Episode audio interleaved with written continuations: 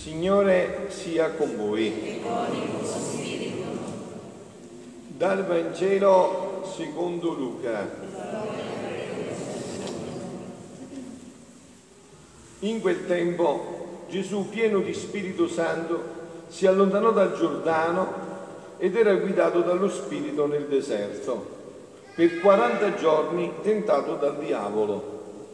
Non mangiò nulla in quei giorni, ma quando furono terminati ebbe fame. Allora il diavolo gli disse, se tu sei il figlio di Dio, di a questa pietra che diventi pane. Gesù gli rispose, sta scritto non di solo pane vivrà l'uomo. Il diavolo lo condusse in alto, gli mostrò in un istante tutti i regni della terra e gli disse, ti darò tutto questo potere e la gloria perché a me è stata data, io la do a chi voglio. Perciò se ti prostrerai in adorazione dinanzi a me, tutto sarà tuo. Gesù gli rispose, sta scritto, il Signore Dio tuo adorerai e a, Lui solo renderai culto. Lo condusse a Gerusalemme, lo pose sul punto più alto del Tempio e gli disse, se tu sei il figlio di Dio, gettati giù di qui. Sta scritto infatti, ai suoi angeli darà ordine a tuo riguardo affinché essi ti custodiscono e anche essi ti porteranno sulle loro mani perché il tuo piede non inciampi in una pietra. Gesù gli rispose, è stato detto, non metterai alla prova il Signore Dio tuo. Dopo aver esaurito ogni tentazione, il diavolo si allontanò da lui fino al momento fissato. Parola del Signore parola del Vangelo cancelli tutti i nostri peccati. Siano lodati Gesù e Maria.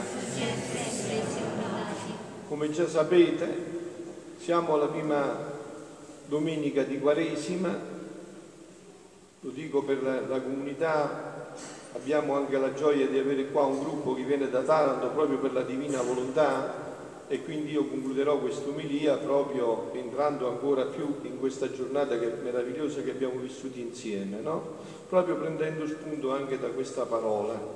Stamattina all'Angelus Papa Francesco ha detto ci sono strade che il mondo sempre propone, sono sempre le stesse, il diavolo non sa fare cose nuove, fa sempre le stesse cose, propone sempre le stesse cose, quella minestra sempre riscaldata, visto? Propone, promette grandi successi, sono l'avidità, il possesso, la gloria umana, la strumentalizzazione di Dio, ha detto Papa Francesco, no? Queste sono le solite proposte di Satana del mondo. Sono strade per ingannarci. Sono le strade per ingannarci. La strada dell'avidità, diceva stamattina Papa Francesco, ricorda il pontefice che Gesù è stato tentato tre volte Prima lo invita a trasformare una pietra in pane. È sempre questa la logica insidiosa del diavolo. Egli parte dal naturale e legittimo bisogno di nutrirsi, di vivere, di realizzarsi, di essere felici, per spingerci a credere che tutto ciò è possibile senza Dio, anzi, perfino contro di Lui. Che si può realizzare questo senza Dio, anzi, perfino contro di Lui. Ma Gesù afferma di volersi abbandonare con piena fiducia alla provvidenza del Padre, alla divina volontà, dico io, e si oppone dicendo non di solo pane vivrà l'uomo. Papa concluderà dicendo che col diavolo non si parla, non si entra in dialogo col diavolo. Gesù non è entrato in dialogo, ha risposto con la parola di Dio, è lapidaria, non di solo pane vivrà l'uomo. La strada della gloria umana, la seconda il diavolo tenta una seconda volta Gesù, mostra dall'alto i regni della terra e gli prospetta di diventare un messia potente e glorioso. Gesù risponde solo al Signore Dio tuo, ti prostrerai, Lui solo adorerai. Si può perdere ogni dignità personale, ha detto Papa Francesco, se si lascia corrompere dagli idoli del denaro, del successo, del potere, del piacere si può perdere ogni dignità, pur di raggiungere la propria autoaffermazione e si gusta l'ebbrezza di una gioia vuota che ben presto svanisce. Terza, strumentalizzare Dio. Nella terza tentazione, ancora Papa Francesco, il diavolo conduce Gesù sul punto più alto del Tempio di Gerusalemme e lo invita a buttarsi giù per manifestare in maniera spettacolare la sua potenza divina. Gesù oppone di nuovo la ferma decisione di rimanere umile e fiducioso di fronte al suo Padre. Così Gesù respinge la tentazione forse più sottile, quella di voler tirare Dio dalla nostra parte chiedendogli grazie che in realtà servono solo a soddisfare il nostro orgoglio. Questo è quello che ha detto Papa Francesco, ma io adesso mi fermo per entrare nell'argomento per cui voi siete qua e per cui io predico continuamente solo questo. Mi fermo sulla seconda tentazione che mi introduce nel mio argomento. Il diavolo lo condusse in alto, gli mostrò in un istante tutti i regni della terra e gli disse, sentite bene, state attenti, ti darò tutto questo potere e la loro gloria. Perché a me è stata data, io la do a chi voglio. Sentito? Sentito che, che, che verità ha dovuto dire anche se non la voleva dire? Ti do tutto questo che a me è stato dato, quindi non è tuo. Quindi non è tuo. Non è tuo questo regno, questi regni. Ti sono stati dati, da chi gli sono stati dati? Da me, da te che col peccato abbiamo chiamato il diavolo a diventare principe di questo mondo. Non è un potere suo, questo non l'ha fatto lui, il re di questo regno è Dio, lui ha fatto tutto questo. Ma perché lui dice a me è stato dato? Perché gli uomini me l'hanno dato, mi hanno detto vieni a regnare tu, vieni a regnare tu. E allora capirete adesso il motivo fondamentale perché Gesù è entrato nel deserto. Lo svela in maniera piena a Luisa. Che cosa è significato per lui entrare nel deserto? Lo spiega a Luisa perfettamente. Sempre Papa Francesco, nel messaggio che ha dato per questa Quaresima, diceva, cari fratelli e sorelle, la Quaresima, quella che inizia in modo speciale con oggi, no? questa è la prima domenica di Quaresima, la Quaresima del Figlio di Dio, sentite, è stata un entrare nel deserto del creato per farlo tornare ad essere quel giardino della comunione con Dio, che era prima del peccato delle origini, da deserto a giardino. Infatti come finisce la Pasqua? Inizia nel deserto con questa Quaresima e dove finisce? Nel giardino più bello, del, della, nel giardino più stupendo, quel giorno della risurrezione, quando tutta è luce, tutto brilla in quel giardino Dio ha sconfitto la morte e ci ha ridato la possibilità di risorgere con Lui ed essere di nuovo figli della divina volontà. Quindi il Papa ha detto la nostra Quaresima sia un ripercorrere lo stesso cammino per riportare la speranza di Cristo anche nella creazione che sarà liberata dalla schiavitù della corruzione per entrare nella libertà della gloria dei figli di Dio. Quindi vogliamo capire perfettamente e profondamente perché Gesù è entrato nel deserto per questi 40 giorni. Non posso dilungarmi molto perché sennò vi dovrete tenere tutta la notte qua se vi parlo di questi 40 giorni come li ha descritti Luisa, come Gesù li ha descritti a Luisa nei suoi scritti. Ma mi fermo solo su un punto fondamentale di questa entrata di Gesù nel deserto che dovrebbe poi portarci insieme stasera, perché voi sapete ogni santa messa è fatta per rinnovarci, noi non dobbiamo uscire di qua come siamo entrati, figlioli dobbiamo uscire rinnovati. Ogni santa messa è fatta per questo, per farci uscire col cuore colmo di gioia, di speranza, di forza dentro. No? Avete sentito che cosa gridavano gli ebrei, gli egiziani? Diceva il primo libro dal Deuteronomio, la prima lettura dal Deuteronomio, gli egiziani ci maltrattarono, ci umiliarono e ci imposero dura schiavitù. Allora gridammo al Signore, a Dio dei nostri padri, e il Signore ascoltò la nostra voce.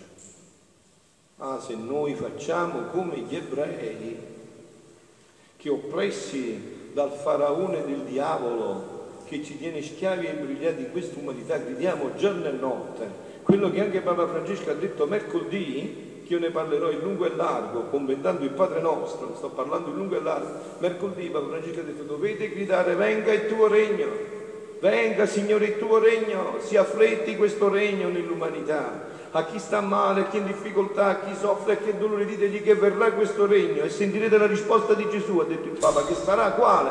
Vengo presto, vengo presto. Non posso venire perché non mi conoscete e non vi posso mettere questo tesoro nelle mani se non lo sprecate, ma io vengo presto, voglio venire il più presto possibile, questo dipende da voi. Ed ecco perché Gesù è entrato nel deserto, sentitelo carissimi, sentite perché Gesù è entrato nel deserto, per trasformare questo deserto in giardino, per riportare di nuovo la gioia piena nell'umanità. È un piccolo pezzo di brano del volume 24 del 25 giugno 1928. Entra proprio qua, eh? Dopo ciò, dice Luisa, stavo seguendo il mio giro nel fiat divino e seguendo il mio Gesù, quando prese la via del deserto, per questi 40 giorni, pensavo tra me, e perché Gesù prese la via del deserto? Qui non ci erano anime da convertire, ma solitudine profonda, mentre erano le anime che lui cercava sbagliato strada, perché ha preso il deserto? Lui che vuole salvare le anime. Ma mentre ciò pensavo, il mio dolce Gesù, come vi ho accennato oggi, muovendosi nel mio interno, capito dove stava Gesù? Muovendosi nel mio interno, mi ha detto, figlia mia, la compagnia spezza la pena e la diminuisce. Avete visto, noi sono in una casa di anziani, ammalati, no? stargli a fianco, anche solo tenergli la mano, spezza il dolore, non è sentirsi soli, no? Lo stare a fianco, poter condividere, diminuisce la pena, la spezza, no? Quando sei da solo, ti appesantisce di più. Invece l'isolamento la concentra la pena, la raddoppia e la rincrudisce. E io voglio andare isolato nel deserto per sentire nella mia umanità tutta la crudezza dell'isolamento che aveva sofferto la mia divina volontà per tanti secoli da parte delle creature. Capito? Tanti secoli in cui questo dono perso con Adamo non si conosceva più, se non col concepimento di Maria Santissima, ma che non è potuto essere svelato, come abbiamo detto stamattina per poter racchiudere le pene dell'uno e dell'altro e prendendo in tutto la parte penosa che divideva l'uomo a Dio, fargli stringere di nuovo all'amblesso, del bacio, all'amblesso al bacio del loro creatore, ricongiungere di nuovo questa volontà. Ecco lo scopo principale per cui Gesù si è inoltrato in questo deserto. Ma non fu solo questo lo scopo della andata nel deserto. Tu devi sapere che la nostra maestà adorabile nel formare la creazione stabiliva che tutto doveva essere popolato di abitatori, la terra fertilissima, ricche di piante abbondanti, in modo che tutti dovevano abbondare. Come peccò l'uomo si attirò lo sdegno della giustizia divina. Figlioli, dobbiamo essere veri e chiari, è vero? C'è un solo male serio il peccato. Tutto il resto è relativo. Tumore passa, cancro pure, la morte viene sconfitta dalla risurrezione. Il peccato fa male qua e farà molto più male di là. Io dico sempre, lo dico anche a voi stasera, qua sapete quando inizia veramente la vita cristiana? Quando uno dice morire piuttosto che peccare. Allora inizia la vita cristiana, se ancora iniziata, figliolo. Eh? Se non abbiamo ancora detto questo nel cuore, morire piuttosto che peccare. Questa è una decisione, poi non c'entra che tu puoi sbagliare per debolezza, allora c'è la confessione, grazie a Dio, ma hai preso questa decisione? Cioè veramente tu odi il peccato? Veramente tu hai capito che il peccato è la radice di tutti i mali, per il peccato è arrivato la morte, il tumore, il cancro, il dolore, tutto passa attraverso il peccato. Quindi dice come l'uomo peccò, l'uomo si attirò lo sdegno della giustizia divina e la terra rimase deserta, infeconda e in molti punti spopolata. Immagine di quelle famiglie sterili che non c'è né riso né festa né armonia perché senza figli non vi è chi spezza la monotonia di due coniugi e sull'animo loro pesa l'incubo dell'isolamento che porta loro mestizia. Invece dove ci sono i figli c'è sempre da fare, da dire e occasioni per festeggiare. Tale fu la famiglia umana. Guarda il cielo come è popolato di stelle. La terra doveva essere l'ego del cielo, zeppa di abitatori. Quelli dicono che non c'è da mangiare se noi ci moltiplichiamo, ma se noi ci, ci centuplichiamo ed entriamo nella, nella, divina, nella divina volontà, allora veramente pure le pietre diventano pane. Perché dove Dio benedice tutto fiorisce, tutto, pure il deserto diventa giardino, dove Dio benedice. Dove Dio benedice tutto fiorisce, figlioli, tutto. Non c'è niente che non fiorisce dove Dio alza la mano per benedire. Quindi e doveva tanto produrre da rendere tutti ricchi e felici. Quindi come l'uomo si sottrasse dalla mia volontà, col peccato cambiarono le sue sorti da povero ricco, da felice infelice, da sano malato e tutto il resto. Aggiungete voi. E io voglio andare nel deserto per richiamare le benedizioni del mio Padre Celeste. Ci ho detto dove Dio benedice, tutto fiorisce, cari, tutto. La benedizione di Dio fa fiorire il deserto, fa uscire l'acqua dalla roccia. Vi ricordate con Mosè? Tutto esce dove Dio benedice e richiamando la mia volontà a regnare, ripristinare la terra, popolarla ovunque e fecondarla, in modo che la terra produrrà altri germi più belli, da renderla centuplicata, più feconda e di smagliante bellezza. Oh che bello è se adesso dopo questo che sto dicendo, che Gesù sta dicendo, io vi trasmetto, sono solo un registratore e neanche buono, ma vi trasmetto solo quello che dice Gesù, che bello è se tornate a casa con un grido nel cuore, venga il tuo regno, Signore, venga, finalmente si rifaccia la tua volontà qua in terra come si fa in cielo, sia questo l'impeto del nostro cuore, perché vi ho detto io, ho detto in questi giorni, la Quaresima è il momento di festa più bello, non vi lasciate confondere. Quando la Chiesa ci chiama alla penitenza è perché ci vuole togliere tutto ciò che è falsa gioia, che ci inganna e ci vuole portare alla vera gioia, quella che ci rende felici nel tempo e nell'eternità. Quante cose grandi, dice Gesù, farà il regno del Padre nostro sulla terra, il regno del mio fiat divino. Quante cose grandi farà. Tanto che tutti gli elementi stanno tutti in aspettativa. Sentite, ho letto prima quello che diceva il Papa. Il Papa, tutto sta in aspettativa diceva San Paolo, e il Papa l'ha riportato, tutti, tutti aspettano questo. Il cielo, il sole, le stelle, il mare, tutti aspettano questa vita, la loro vita che li tiene in vita e che non è più la nostra vita. Tu, quante cose grandi farà questo regno del Padre nostro, tanto che tutti gli elementi stanno tutti in aspettativa, il sole, il vento, il mare, la terra, tutta la creazione, tutti aspettano questo, per mettere fuori da loro dal loro seno tutti i beni e gli affetti che contengono. Quante ricchezze ci sono, ma non possono venire fuori. Perché non regnando in mezzo alle creature quella divina volontà che domina loro, che domina tutti gli elementi, ma non domina noi, non regnando non mettono fuori tutti i beni che racchiudono in essi, dandole solo che conviene loro a titolo di elemosina di serve. Avete capito? Noi adesso quello che ci dà la creazione ce lo dà solo a titolo di elemosina, perché siamo degli elemosinanti e dei poveri schiavi, da figli servi. E adesso Dio ci ripropone da servi figli di nuovo, se volete. Questo è il passaggio della Quaresima. Passare da servi a figli, risentire tutta la gioia di essere figli di Dio. Noi siamo i suoi figli, lui ci ha fatto come un capolavoro, ci ha fatti come un prodigio e ci rivuole in quel prodigio. Questa è la Quaresima, questo ha fatto Gesù nel deserto, per ridarci di nuovo questa vita, questo dono, per rimetterlo di nuovo nel nostro cuore, nelle nostre mani, a nostra disposizione.